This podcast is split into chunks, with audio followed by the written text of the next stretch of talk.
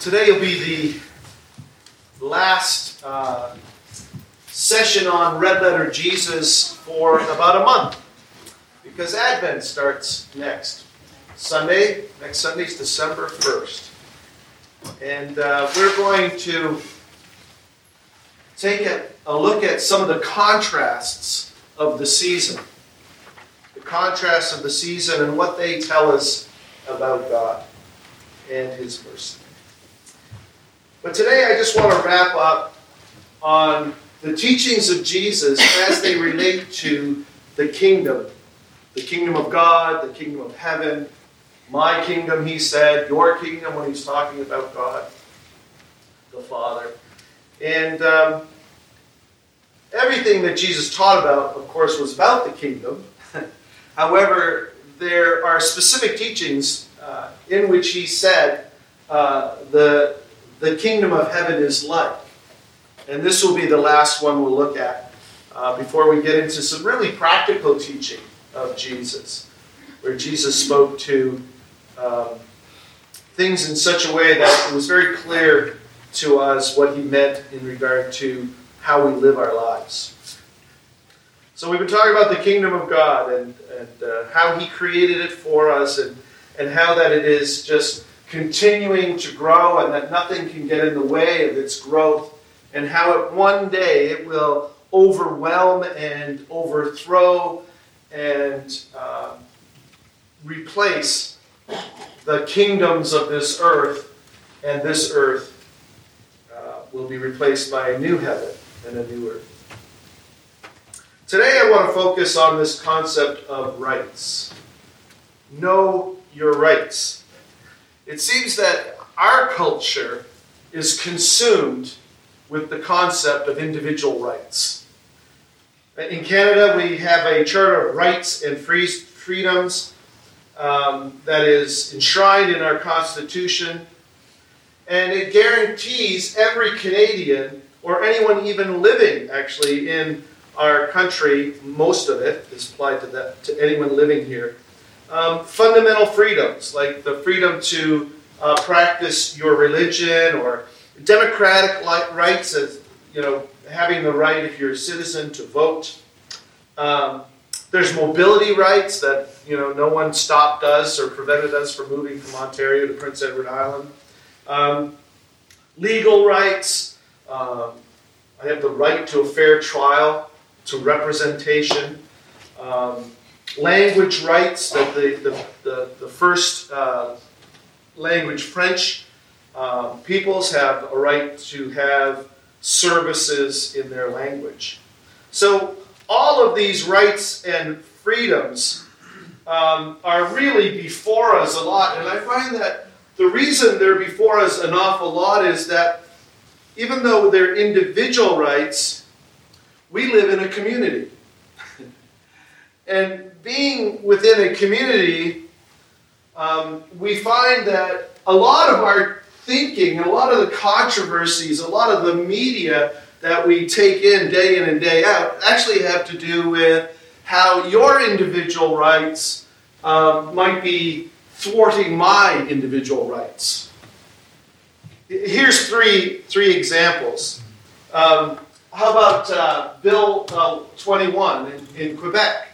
Where um, there's the clash between an individual's right to um, express and practice religion um, is in conflict with uh, the rights of others to not be subjected to uh, religion uh, because they live in a secular society.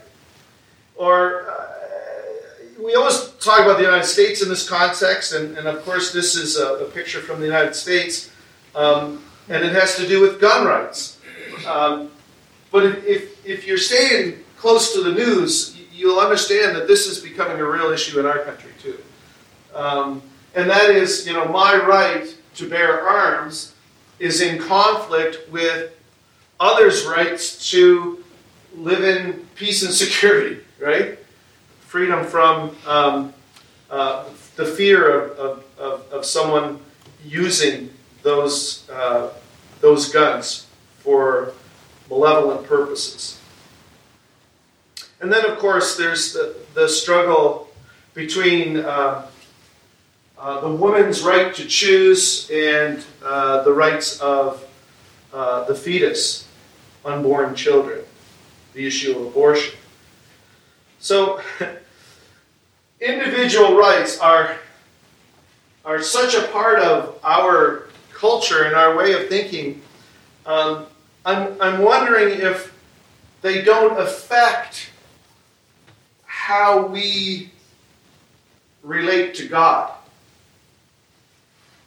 And the question that I, I want us to look at today is what did Jesus say about rights and freedoms in the kingdom? What did Jesus say about rights and freedoms within the kingdom of God? Each one of us here who has given their heart to Jesus Christ is part of the kingdom of God. What are your rights? What are your freedoms? Um, one day, as we've said, the kingdom of God will replace the kingdoms of this world, and it'll just be one kingdom in the new heaven and the new earth. What are going to be the rights? What are going to be the freedoms? And so the question is what did Jesus say about rights and freedoms in the kingdom of God? Well, in order to look at that, we have to sort of just back up the bus just a little bit and think about why we place such emphasis on rights and freedoms in our culture. And the reason we do is that if we don't guard, know, guard, fight for our rights and freedoms, the world is such that they will be taken away. There's no question about that. We might be oblivious and say that, you know, human nature is such that we can all live in harmony and everyone can have their rights and freedoms. And uh, that's just patently false. History shows time and again how individuals have risen up and what they do is they take away the rights and freedoms of others so that they can enjoy personal, self-interested rights and freedoms. Right? And so the reason we have these charters of rights and freedoms is uh, that, that, that, quite frankly, if we don't keep them before our eyes, if we don't work hard at them, if we don't guard them, they'll be taken away. There's no question about it.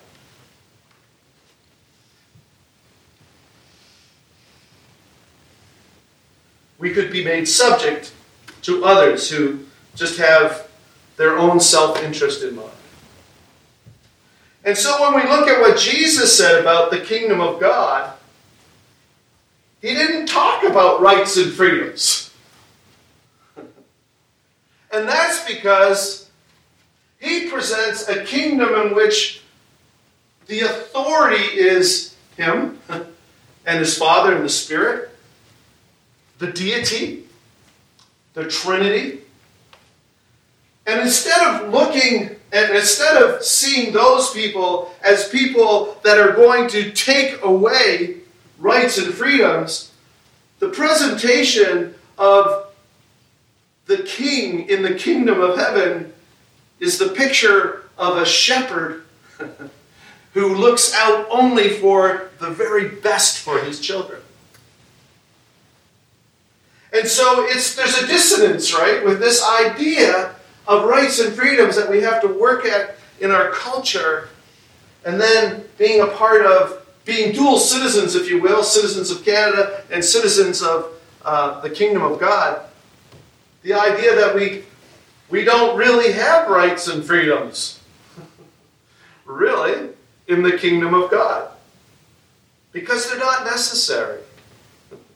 Because we live under the lordship of a king who is like a good shepherd, who does everything in our best interest.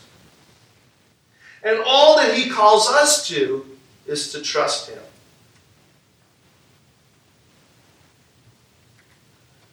Thing is, though, as I said earlier, our indoctrination the fact that we are saturated with this idea of rights and freedoms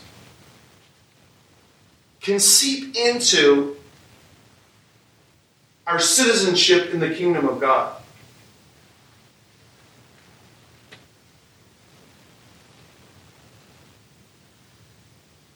We can actually start to question the goodness of God. We can start to question his fairness.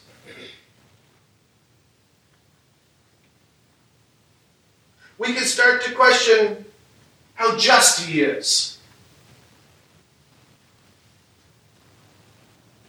When we see others seemingly getting benefits that, that we don't get, we cry foul. That's not right. That's not fair. That's unjust. When we don't get what we feel we're entitled to, you know, I, I've been so faithful to you, God. How could you let this happen to me? What we're saying is that we're entitled. We have rights. And He's not being fair. If we're not rewarded for our best efforts, we question His justice. So, this propensity that we have to, to, to focus on our rights and freedoms can skew our relationship with our God. We can question His goodness, His fairness, and His justice. And this is what I think motivated this last parable that we're going to take a look at today. It's called the parable of the workers in the vineyard. And I'm going to read from Matthew 20, the parable. The words will be up here. For the kingdom of heaven, Jesus' words, is like a landowner who went out early in the morning to hire workers for his vineyard. He agreed to pay them a denarius for the day and sent them into the vineyard. About nine in the morning, he went out and saw others standing in the marketplace doing nothing, and he, he told them also, You also go and, and work in my vineyard, and I will pay you whatever is right. So they went. He went out again about noon and about three in the afternoon and did the same thing. And about five in the afternoon, he went out and, and found still others standing around. He asked them, Why have you been standing here all day long doing nothing? Because no one has hired us, they answered. And he said to them, You also go and work in my vineyard. When evening came, the owner of the vineyard said to his foreman, Call the workers and pay them their wages, beginning with the last ones hired and going on to the first.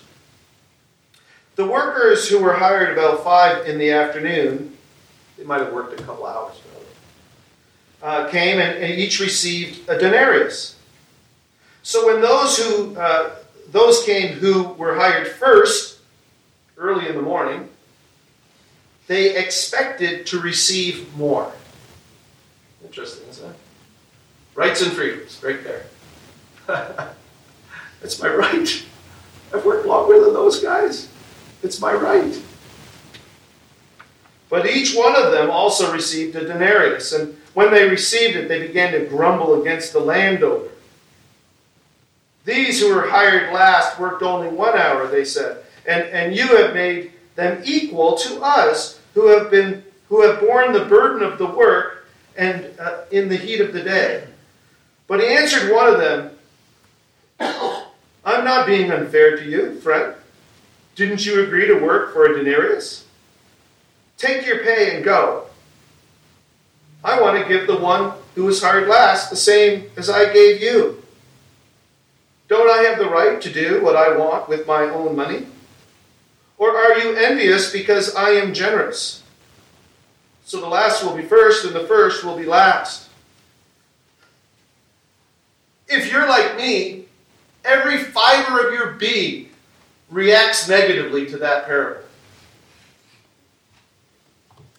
That's unfair. That ain't right. This landowner is unjust.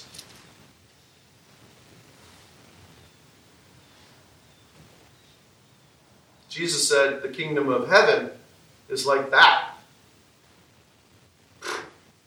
Not sure I want to be part of that.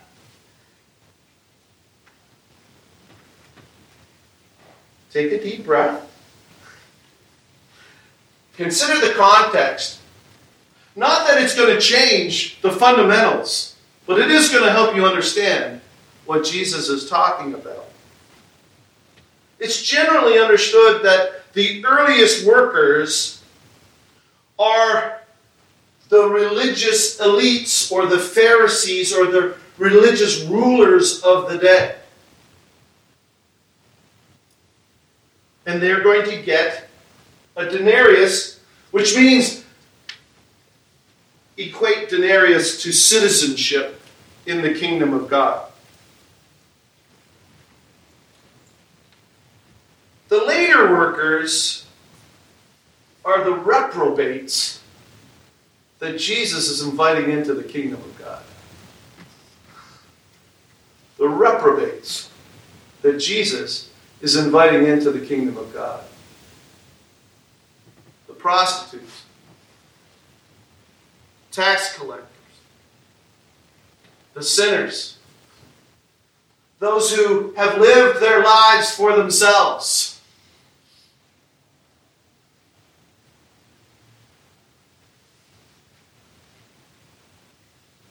So when you think of denarius as citizenship in the kingdom of God, does that change how repulsive this parable is to you? Does it maybe start to show you the rights of the landowner or of God? We don't quabble or quibble with the thief who was saved. That, that thief lived his whole life for himself. Probably. He was getting justice. And Jesus said, You'll be with me in paradise today.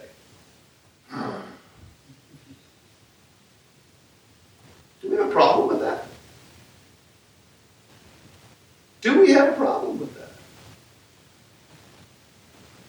You've worked in the church your whole life. You've been a good little boy and a good little girl, and you've done all the right things. And then this Jesus comes along.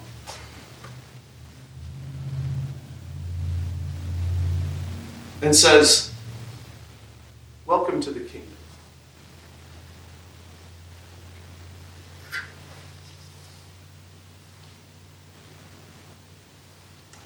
let's look at, at what the Legion ears talk about. The Ligonier Ministries uh, is a ministry that, that I reference a bit, quite a bit, I guess. And um, this is how they respond to this parable. In our fallen condition, we are tempted to believe that God somehow owes us something other than justice. However, if the Lord were to pour out his justice on us, we could not stand. But he shows us grace to his people, saving them from their sin when he owes them no such salvation. Do you believe that? I mean, really, do you believe that? He shows grace to his people, saving them from their sin when he owes them no such salvation. Do you really believe that God does not owe you anything? If you don't, you don't believe in salvation. Jesus Christ does not owe you anything. You broke the relationship. You rebelled against him. He owes you nothing. Understand that? It doesn't matter how good you've been. how faithful you've been. He owes you nothing. And yet, in his incredible love and grace, he offers you everything. Everything. A pardon that he purchased on the cross. He took your bullet. he took your spot. He didn't have to, though. We have to know this. We have to know that he did not have to.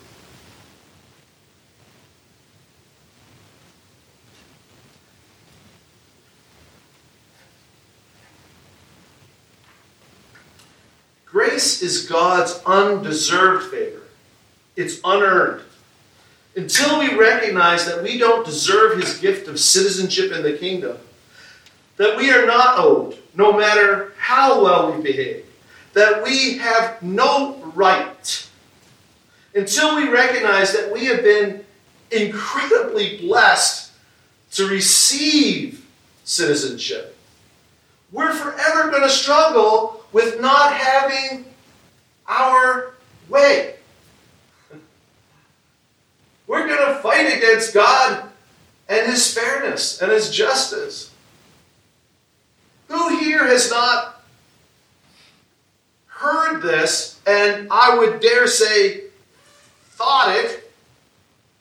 How can, how can I believe in a God who allows suffering, who allows atrocities, who doesn't recognize my rights, my right to good health, to financial security, to healthy relationship, who condemns sinners to hell. How could I believe in that God? He is unjust.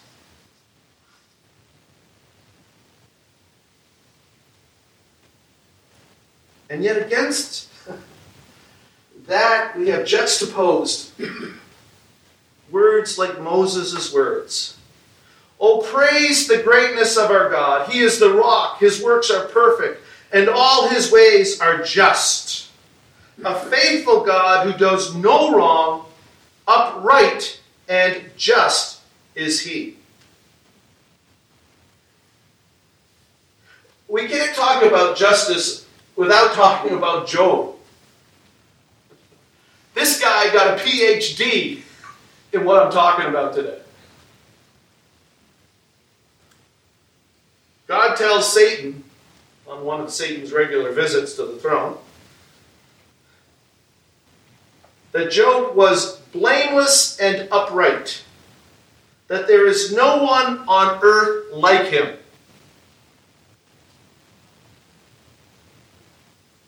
That dismisses all of us, if you're thinking pretty good about yourself today. No one like Job. Blameless and upright. And yet God allows Satan to destroy his life. And not just destroy his life, but to torment it. With boils all over his body. God had no regard for Job's right to justice. Because if he did, he wouldn't have picked Job because Job was good. He had no regard for that. He had no regard for his fairness. He, he, he gave no regard to the fact that Job should be rewarded, not punished, for good behavior. And so logically, Job and his buddies start to say, What's the deal, man? This isn't just. This is a right. And God's response to Job is Would you discredit my justice? Would you discredit my justice? Would you condemn me to justify yourself. Those are powerful words. By how is, how is Job justifying himself by discrediting uh, God's justice? You see, by questioning God's justice, that's not fair. He's suggesting that Job, or Job is suggesting, I'm entitled. I deserve better. I've got my rights and my freedoms. Check the charter.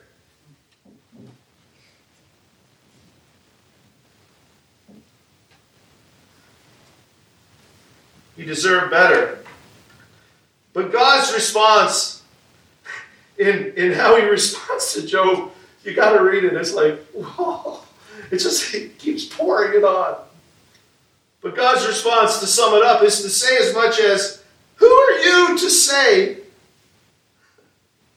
You who are fallible, imperfect, finite, created by me, how can you question my justice? I defined justice. I am just. I am the measure of justice. How can you sit in judgment of me? How can you say you are unjust?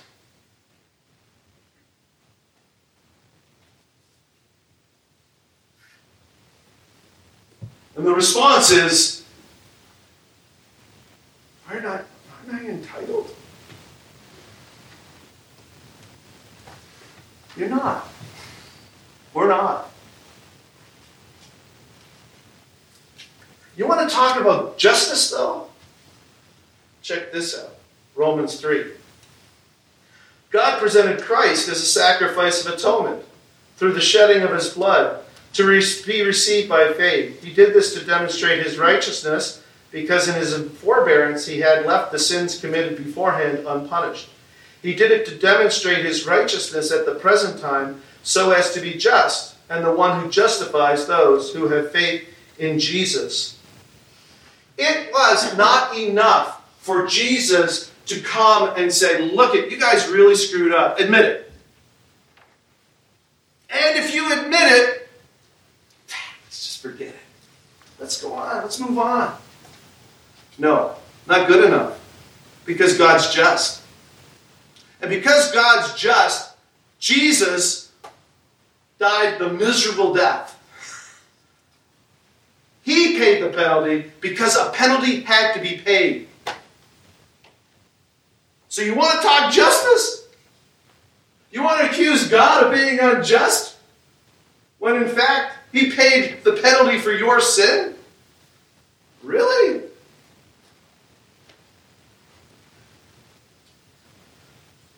Some people will say this is a negative message. because basically, what I'm saying is that you don't deserve salvation. And I look at it totally differently. The fact that I embrace my depravity makes me celebrate the grace of God all the more. Makes me want to worship God. Makes me want to put Him in His rightful place. This is an incredibly positive message. That Christ, even though you don't deserve it, died for you and took the penalty for you. If I deserve God's favor, listen to this. If I deserve God's favor, His grace is diminished. If I deserve God's favor, His grace, not really needed. Like, what you go to, you know, what's it for? If you deserve God's good gifts, what's that got to do with grace? Grace is diminished. I like these words. These are the words of an older gentleman who trusted Christ a few days before he died. Life is not fair. Praise God. He didn't get what he deserved. It's amazing to live in a country with rights and freedoms. Uh, we should know them and we should be sure to maintain them. We should fight for them. Think of this, though, maybe even more. We should fight for the rights and freedoms of those who are being oppressed.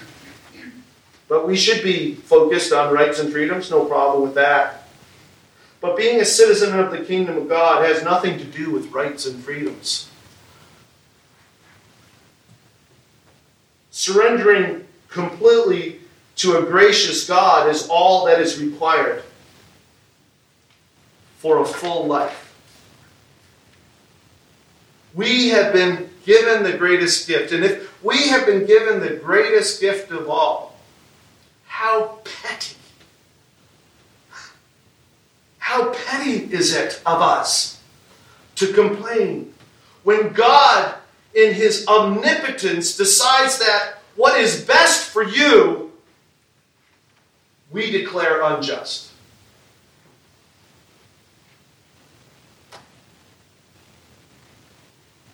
What is best for you? We say, You're unjust. Would you discredit my justice by defending yourself? This is the meaning of that parable. God can pay the guy who worked an hour the same as he paid the guy who worked all day. It's his right, especially when you think of it in the context of grace. And you think of it in, as a gift of salvation. You think of the guy on the cross with Jesus, the criminal. We got to be careful with this rights and freedom stuff because, yeah, we should be interested and concerned. But we're in a different kingdom altogether when it comes to the kingdom of God. Don't let your privilege and your prerogative get you in trouble in your relationship with God. Let's pray.